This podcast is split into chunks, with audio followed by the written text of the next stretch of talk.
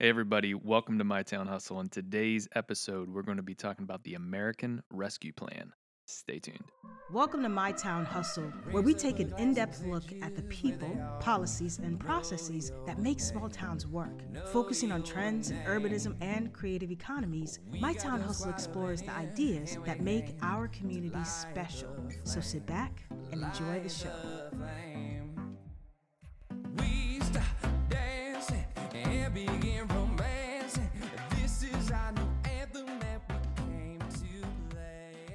All right. Oh boy, Okay, are you guys ready? I'm ready. All I'm right. ready. Let's all make right. a podcast. Let's do it. Um, okay, today's episode, we're going to be talking about the American Rescue Plan.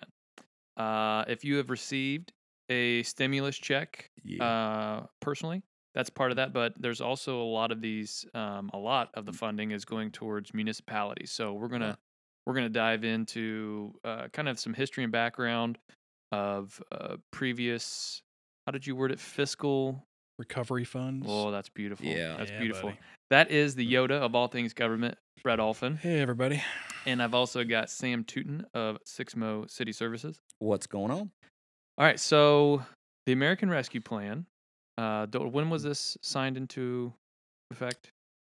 March, uh, March sixth. The uh, Senate passed it, so the president signed it the next day. Shortly shortly thereafter. after, yeah. Okay. right there. All right, so first and foremost, let's kind of lay the the backdrop of fiscal recovery plans, like in general. Yep. In recent memory, let's not go back too far, but uh, since say 2000, what what are things that might be that people can harken back to? You don't want my lecture on the New Deal, the works, the public works program. Now let's let's keep it different fresh. episode. Yeah. Crap. All right, fine. Good call on the year. It's cut off. Yeah.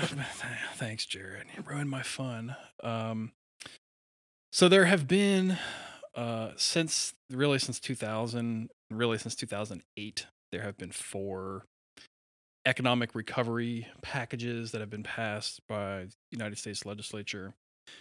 2008 under President Bush, there was a what was called the you know kind of the initial stimulus plan, which was mostly um, tax rebates and other kind of tax incentives for taxpayers as as we were beginning to encounter some economic troubles. 2009 eh, and uh, most people listening will probably remember this. I'm certainly I mean, these guys are pups compared to me, listeners, just so you know. I'm old. Um, but 2009 the American Recovery and Reinvestment Act was was passed um, shortly after President Obama took office and it was in in response but really in the lead up to the Great Recession uh, Yeah. of 2008, 9, 10. And that was a package of about $831 billion. And as I remember it, and it's different. So we're also going to talk here about the CARES Act. And obviously we're going to talk about the American Rescue Plan, but this this was a little different. And my initial comment on how it was different was it was billions of dollars, but that funding went to agencies. It did not go to communities. It didn't go to counties. It didn't go to municipalities. It didn't go to villages. It went to agencies. So, for example, departments of transportation got billions of dollars to do tr- transportation projects. Fun fact, Jared. Can you name the biggest recovery project in Ohio that took place at that time? Ooh. I, pro- Uh, I promise you've driven on it. Ooh. Well, I was going to say um, the one in Cincinnati. Nope. Um, the the bridge that was going across Mm, is. It's I know that's it- a big one. it is not that one. It's close. It's close to home.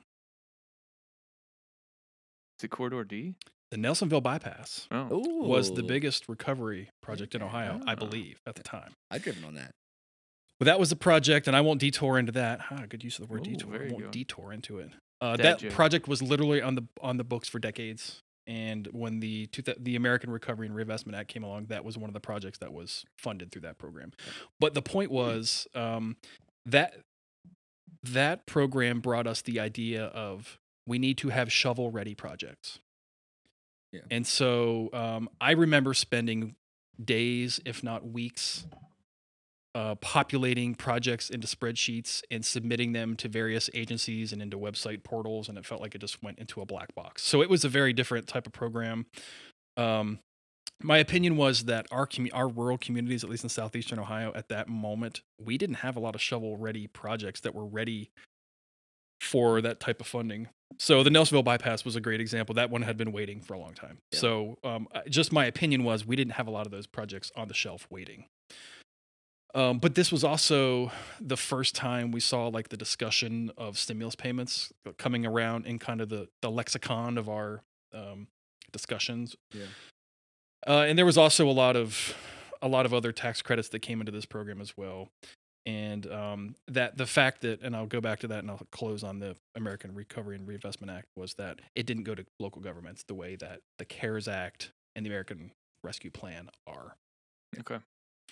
So then we move forward uh, last year, um, as the coronavirus pandemic took hold in the in the country, we passed the CARES Act, which provided funding to local governments to pay for direct impacts of COVID. So think about overtime for first responders and other kind of supplies and things that you would need to respond to the coronavirus, as well as direct payments to citizens through the stimulus. Yeah. So that was the first one that I can really remember where individual funds were targeted to states, counties, and communities. Yeah. Um, the American Rescue Plan is is very similar. Um, the main difference in the American Rescue Plan, and I know we're going to talk a lot more about it, is that um, you can use it for revenue replacement. You could not do that with the CARES Act. Uh, there's also a directive in there to use it uh, specific to use funds specifically for water, wastewater, and broadband infrastructure projects. So that was a little different than CARES, but the idea is Mm. still the same. The f- the the federal treasury basically allocates those funds to states. States then allocate those funds down to counties and municipalities. In the CARES Act, um, counties, townships, and vill- cities and villages had to pass a little resolution that said, "We'll we want the funds, we will utilize them." They had to submit that to uh, the state, and then they were able to access the funds. Now there were some communities that never, Yeah. that never accessed their CARES money at all, and that was their choice. They didn't have to. But um, I I'm not sure if you'll have that that I if there will be that like you have to pass something to get it this time. I'm not reading that in Mhm. any of the stuff.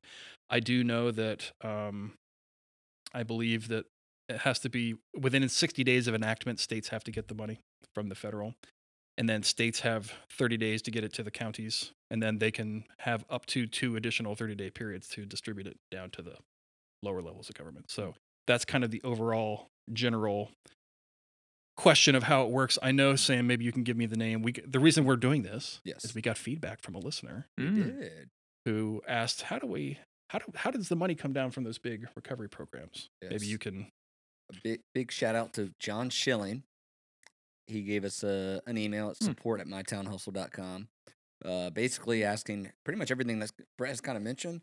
Uh, more importantly, how the money gets distributed down.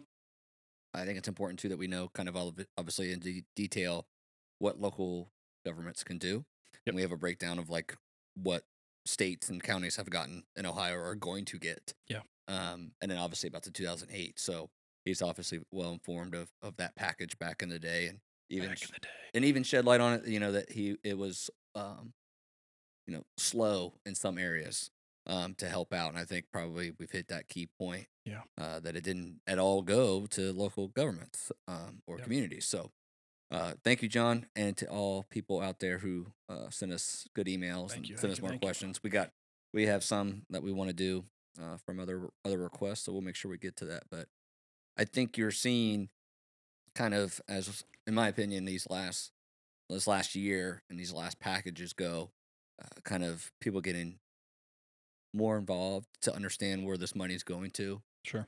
and to then just you know think well it would be nice if or you hear oh they've gotten this money you know and you're kind of tracking i know i'm doing that internally here to see what's being spent uh, from the last year for at least local businesses and local local residents uh, for help and aid uh, but uh, i think people are be- i think this is a great question because i think people are, are really just find, find paying attention to that more and more And Yeah, and I like the the drawback.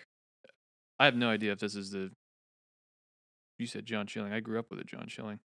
no idea if it's the same one. If it is, Mm. uh, good to hear from you, What buddy. up, if it's not, Yeah. hey, uh, still thanks for the question. But Yeah. um, I like the idea of of looking back and I'm glad you shed light on that to 2009 because I think at least on the surface it points to some of the disparity between more rural communities that don't have it's not that we don't have projects we need done it's for them to be shovel ready and all you know we've already planned this out you know we're just waiting on the money Sure. you know uh, and what that taught us is if you want to get to the top of the line you got to have your ducks in a row hmm um, which i think is what you were you were pointing to Yeah, and part of the Mm. challenge of why I don't think communities were ready in 2009 was think about this. To me, a shovel ready project means you've got your preliminary engineering, design, all that stuff done.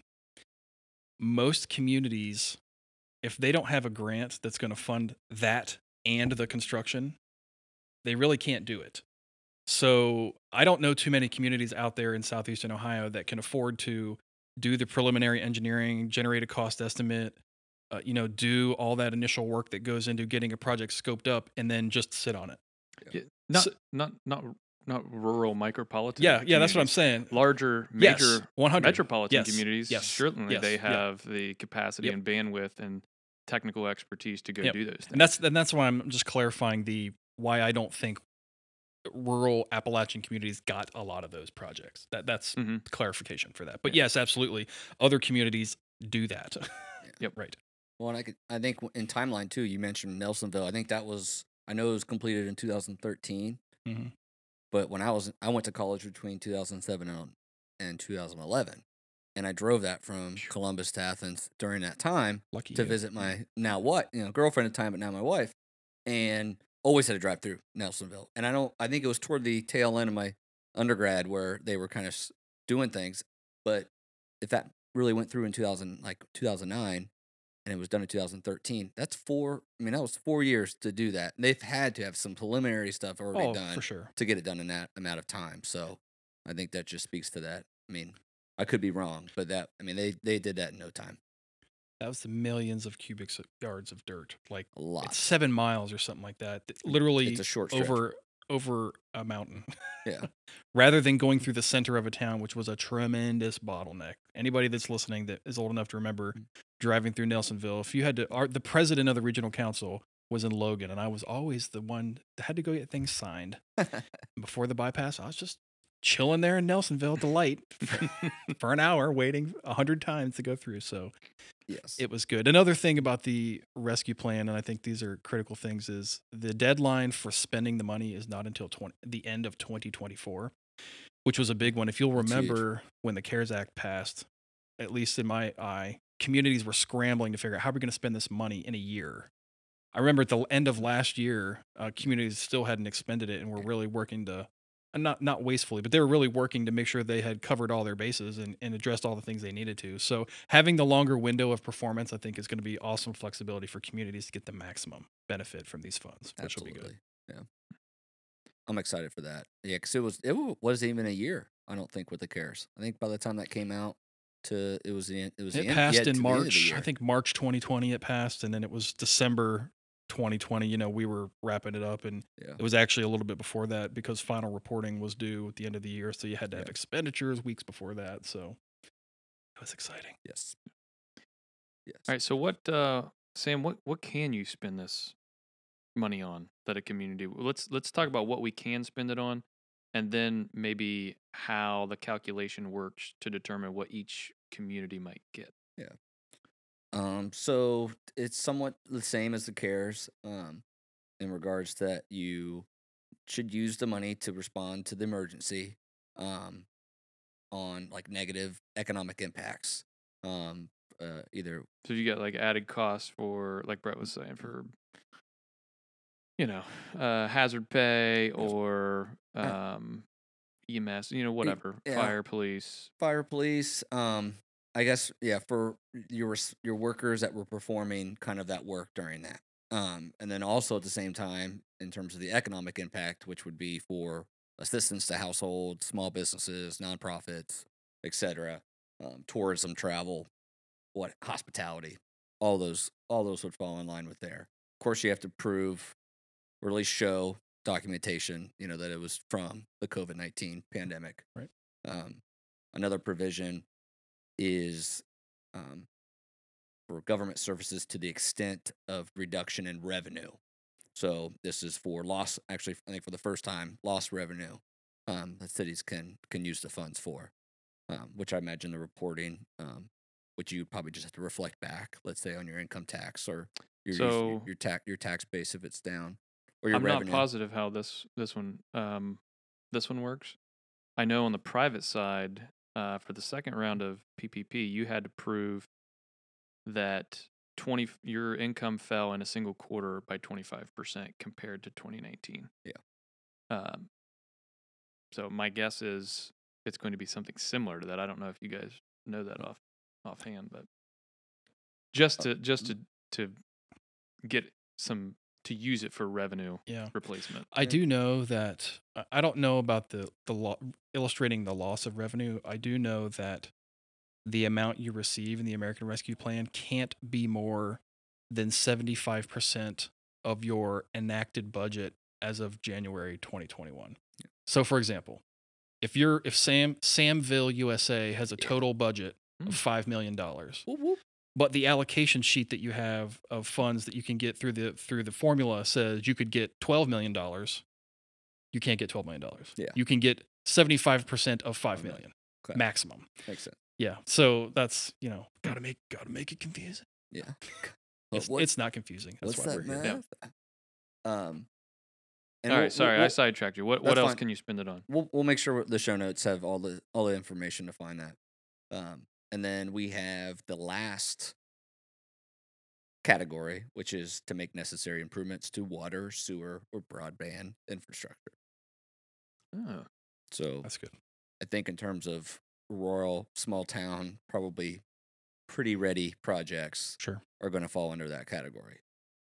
Now, Brett and I have talked off mic about how we think the funds would be better used elsewhere than those. is this my cue This is your cue. Oh. Yeah, yeah, yeah. well what we were talking about listeners was you know sam and i have worked in the public sphere a long time and obviously have a lot of experience applying for and administering grants of all types a lot of it for public infrastructure our commentary was if i was a community and i suddenly had $10 million that's a nice number. that's a nice number it might Yes. might be relevant to some of you that are listening if i suddenly had $10 million um, i might be hesitant to just spend it on a on a new water extension or a new sewer extension or something like that. And here's why. There are public grant and loan funds for p- water and sewer available all the time. Mhm. Like there have always been, there will probably always be. So continue to utilize those funds. Maybe use some of these funds as match to do one of those projects, but I would target those things that you can't get funding for or are much more difficult to get funding for. For example, Yeah. if your community really is lacking uh, outdoor recreation or something like that and you know there's very little public funding out there for that outside of CDBG allocation which is a little amounts of money but Yeah. really there's no other funding for that i might argue fund those things that you really want or need that are high impact that are very very difficult to fund through any other source Yeah. And then continue to use the funds that are going to continue to be out there for your traditional water sewer whatever now maybe you don't have to chase the second grant for match Mm. so now you can leverage multiple projects out of your allocation. Um, I, I would just be hesitant to just jump out there and do a big project. Plus, when you do one of those big projects, you know you're encumbering future expense and future debt. Yeah. Yes, we can afford to construct it, for sure. Mm. Can we afford to maintain it forever in the future? Yeah.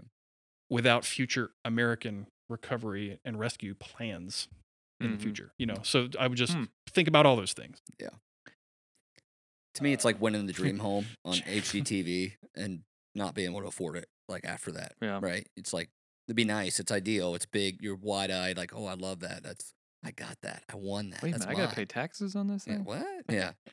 So we could take a step back from all that, like Brett's mentioning, and trying to figure out better ways to utilize the funds. I mean, just in the first column for tourism, small businesses, and your nonprofits and everything like that. Just think of how many So you could funnel mono- money to say a Main Street program or Yeah. something like that. who is reliant on on events, uh, people being out, people coming to who, your who community. literally champion the small businesses who were impacted most by COVID nineteen, while Right. Walmart and everybody else stayed open. Yeah.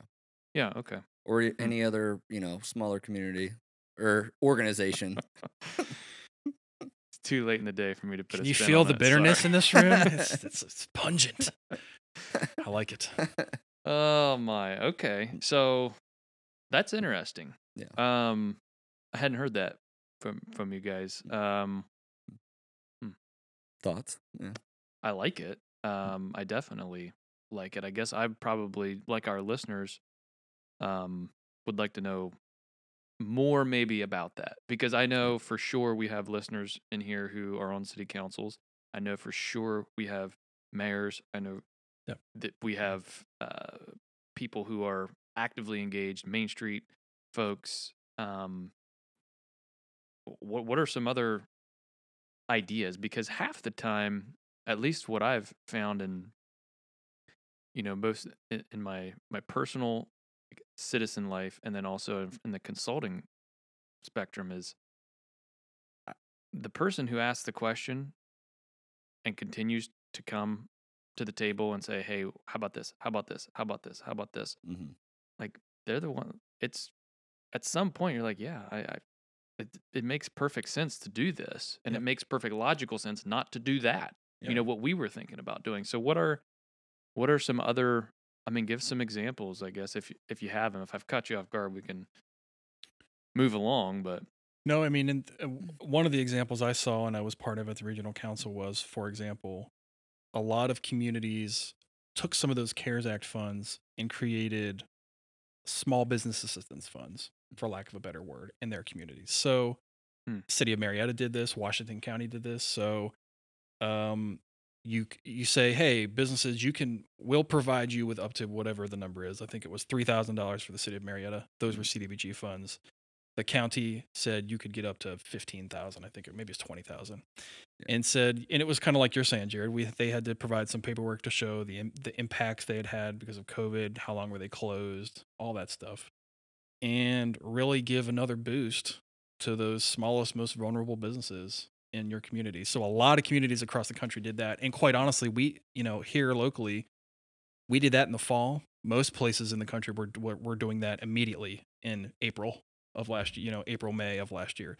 Yeah. um so there was a lot of that. Um the broadband broadband was a huge was a huge one. I know that the state of Ohio um, identified some additional funds through CARES to provide uh, additional funds to school districts to provide accessibility devices. So think MiFi's, tablets, that kind of stuff. Now, that doesn't solve your broadband problem. That doesn't give you broadband. No. But if at least if you have 4G or LTE or whatever, whatever G's you have at your house, you could at least have some additional service. But it's not solving. It's a band aid.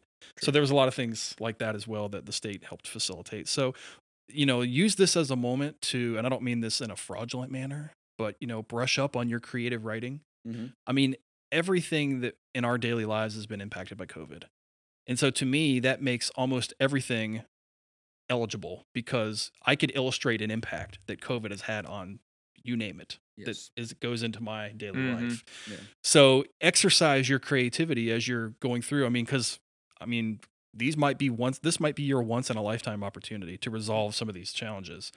Um, I'm not again. I'm not saying do it fraudulently, but Yeah. there are legitimate connections between the difficulties we've been facing and the opportunities that are there.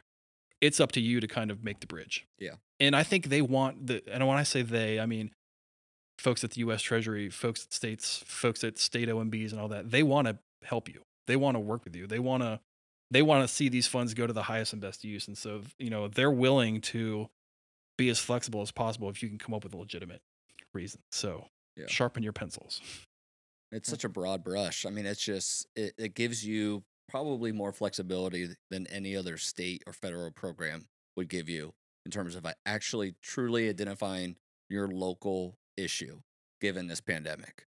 So that's really where the creative minds need to come out to figure out how to spend the money in a positive way that is going to benefit more a lot of people more than just just more than just a water line you know more than just a simple fix i mean Yeah.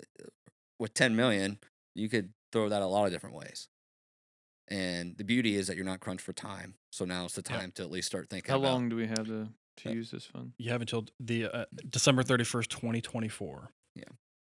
So also it's important to know that uh, communities will be getting this money in two pieces. True. Um, one piece now in this 60 to 120 day timeline, ha- 50% of it then, 50% of it a year from now.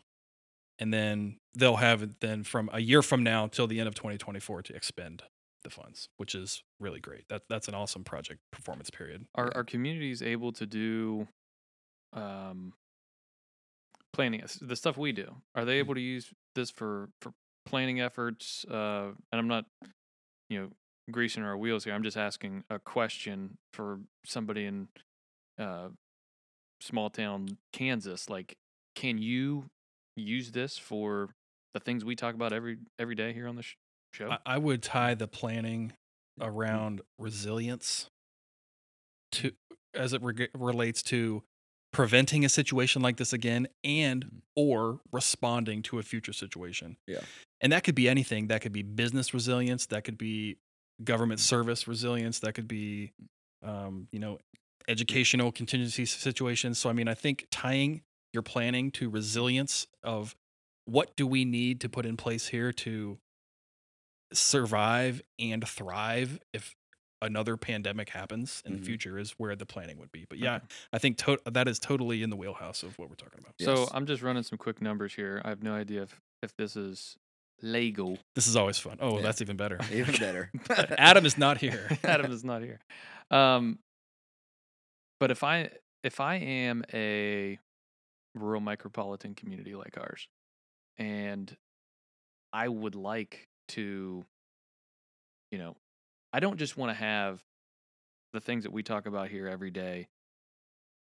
You know, just be able to use these funds now. If I want to make a big, like, broad brush, sweeping change in everything that we do, right? I need talent and I need availability.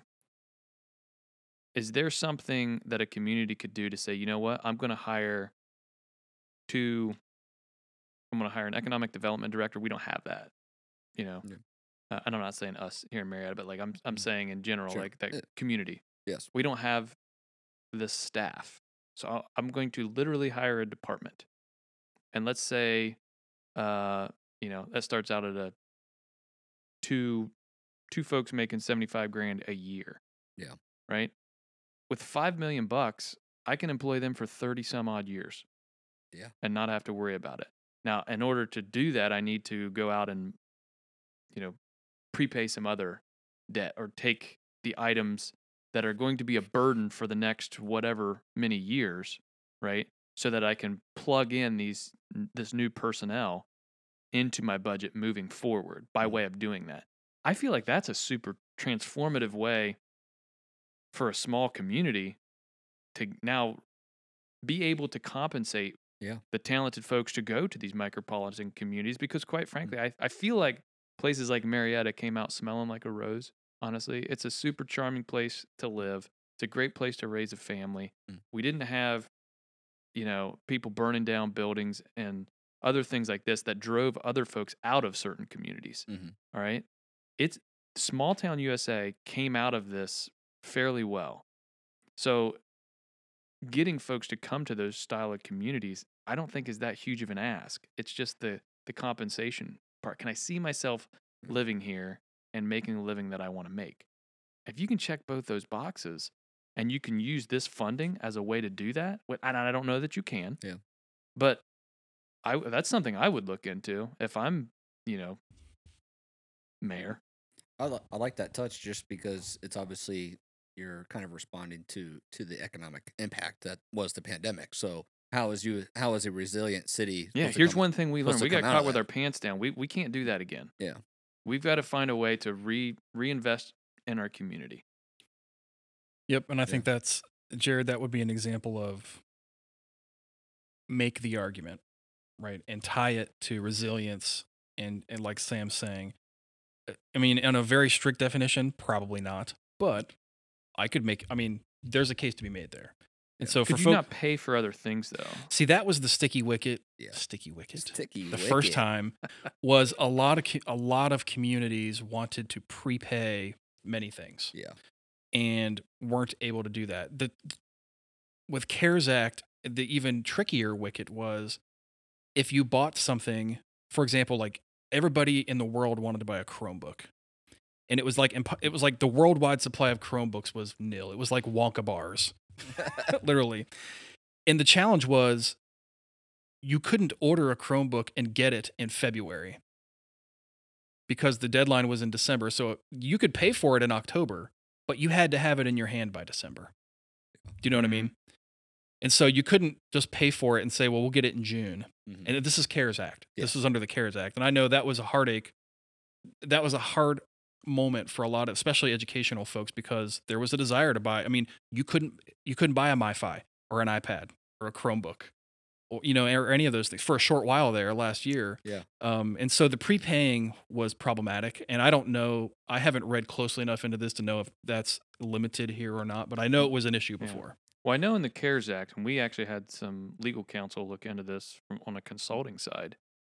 Um, through the FAQs of the CARES Act, which, right, wrong, or indifferent, that's the way they, that's the way they do it. Mhm. Um, there was this, you know, could you take these funds? We don't have.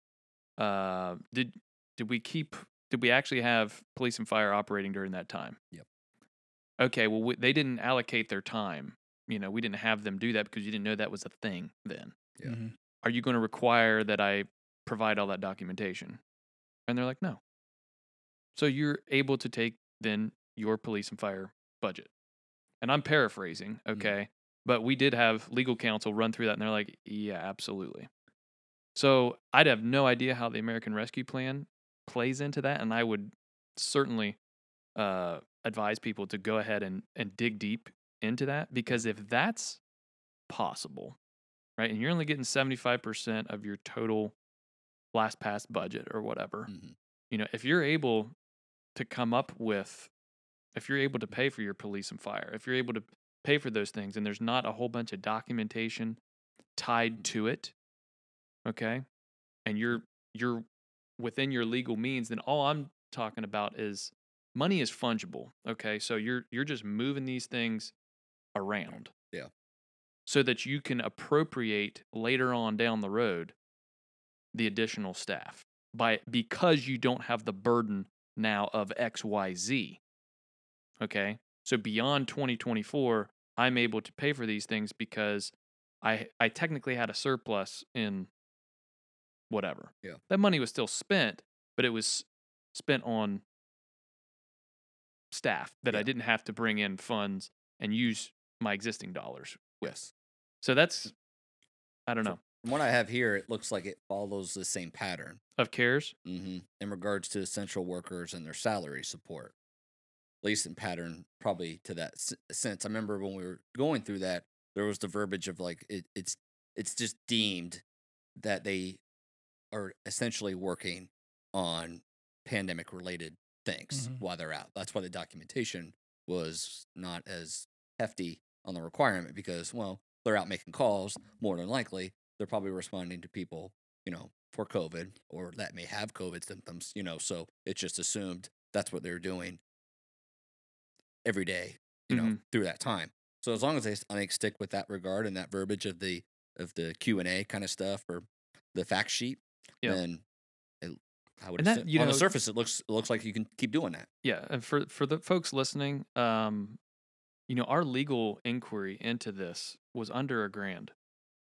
Yeah. To have uh, a law firm review, you know, Sam, you did put it together, you know, so that it was uh, plain to see. Like, and we posed the question: Here's, you know, what we found out is you're not buying a police cruiser, right? Mhm. That was a question. Yeah. Can you do that? no No, we can't do that. But if you pay, if you use these funds to pay for the things you're allowed to use it for, then technically you do have a surplus, and with that surplus, you can do pretty much whatever you Right, want. You're saving money in your general fund. exactly. And then you can spend that general fund money on whatever it is you want to spend it on. bingo. Yeah. Right, bingo. Bingo. So it's not. I don't want people to like come away from this thinking, "Oh my gosh, paying a lawyer, you know, they're Mm. two hundred some odd dollars an hour or whatever they are." Yeah, that's Mhm. the case, but spend under a grand to figure out the best way to use five million, ten yes, million. absolutely. I think I'd pony that up. I think you'd have a a local uh, community member saying, uh, "Raise my hand. Yeah, I'll I'll pay for that." Yeah. So, for whatever that's worth. All right. Have I derailed this conversation? No, man. Okay. What else? What else you got for us? Well, how do, how do you calculate? How does how does the community figure out how much they can actually get, It's based on the CDBG allocation formula. even if uh they're not an entitlement community? Yes. So there are there are two formulas, and from memory, I don't know. I know there's an a, for entitlement. There's an A and a B formula, Yeah. and people listening don't don't at me. I don't I don't have it in front of me going from memory, but it's like percentage of per, population in poverty, um, percentage that live in overcrowded housing. You know, there there's there there's three factors for each formula that I'm forgetting, Yeah. and basically based on that, that determines um, how much each community will be eligible to receive through the rescue plan. Um, and entitlement communities, you know, they, for example, Marietta is the only entitlement community kind of nearby. They get it um, in a little different fashion. In Ohio. and yeah, in locally here in Ohio, yeah. Yeah. They'll get their funding in a little different way than all the other villages and other non-entitlement communities will. So but it's it's important to know also, listener, this is not just because it's using the CDBG formula in the CDBG allocation method, it is not CDBG funding. Yeah, Very- you- you're not very limited by Correct. Yeah. Very important to know that. it That- is not CDBG funding. That is It is huge. not targeted at low to moderate income only like CDBG is. It's it's using the mechanisms to distribute and allocate, but it is not beholden to the same rules and regulations as CDBG. Critical to know that. Yeah. And confusing. I mean, I think some folks when they see it's coming down through the CDBG entitlement formula, Ooh. just assume that it's CDBG funding. Yeah. Nope. So this is not that. So important to know that. Or I think it's two. We want to know. You want to know that there's obviously some other things like tax credits uh, for child child tax credits, uh, earned income tax credits, um, in regards to the plan, just like all the other ones that have a little bit Yep. money targeted for um, certain programs or agencies and departments within within federal Sure. and state. Yep. World. So, but it's pretty exciting. I mean, I'm I'm I'm excited for the next three years to see what communities do and see how it can be utilized and see kind of how they think. I think this is a this is a this should be a hold my beer moment Mm. for The whole country. yeah, Yeah. it really really should be Yeah. Yeah. the amount of money um I mean you're basically getting what would you do if you had 2x of income come in personally Mhm. and you didn't have to lift a finger for it to happen it just showed up Yeah. you would it's it's this is the, the where the stewardship Yep. stuff comes in and really commit some brain power and bandwidth to figuring out um, how how to best utilize that and if you don't have the talent go find it doesn't have to be you know there should be somebody in every single community Mhm. that that's on top of this stuff. Yeah. That that knows all the heartstring stories and you know, well, we need a bike path or you know, we you know, this is this is what we've been lacking for so long and we we should have you know, uh, a revitalization project down by our, you know, whatever. That's Yeah. Yeah. Those stories are going to happen all across America. Yep. Um, so I'm I'm hoping that this is because I'm I'm personally very excited locally. Just thinking about Washington County in general, how much knowing how much money is being dumped into to our neck of the woods is Could pretty tr- substantial. could be transformative. I mean, this could be this could be the next new deal. I mean, really. I mean, for these rural communities, I mean, it's like many things when you look at larger communities and see those numbers, it's it will look if you have hair like Sam, it'll blow your hair back. Um but to Jared's point, I mean, this is a once in a generation moment, once in a lifetime opportunity, maybe. Mm-hmm. So, uh, and I feel excited about it because I think people are ready. I think we're ripe with opportunities, and I think, at least in our circles, I think we've been working hard on the things that we want and need and would benefit each other, and are pretty clear on those things. And I don't know. I just think the time to d- get some of this stuff done is now, and I and it's one of those moments. Just for me personally, I just never thought it would be here like this. So I'm I'm just really excited to to be here for it. Yeah.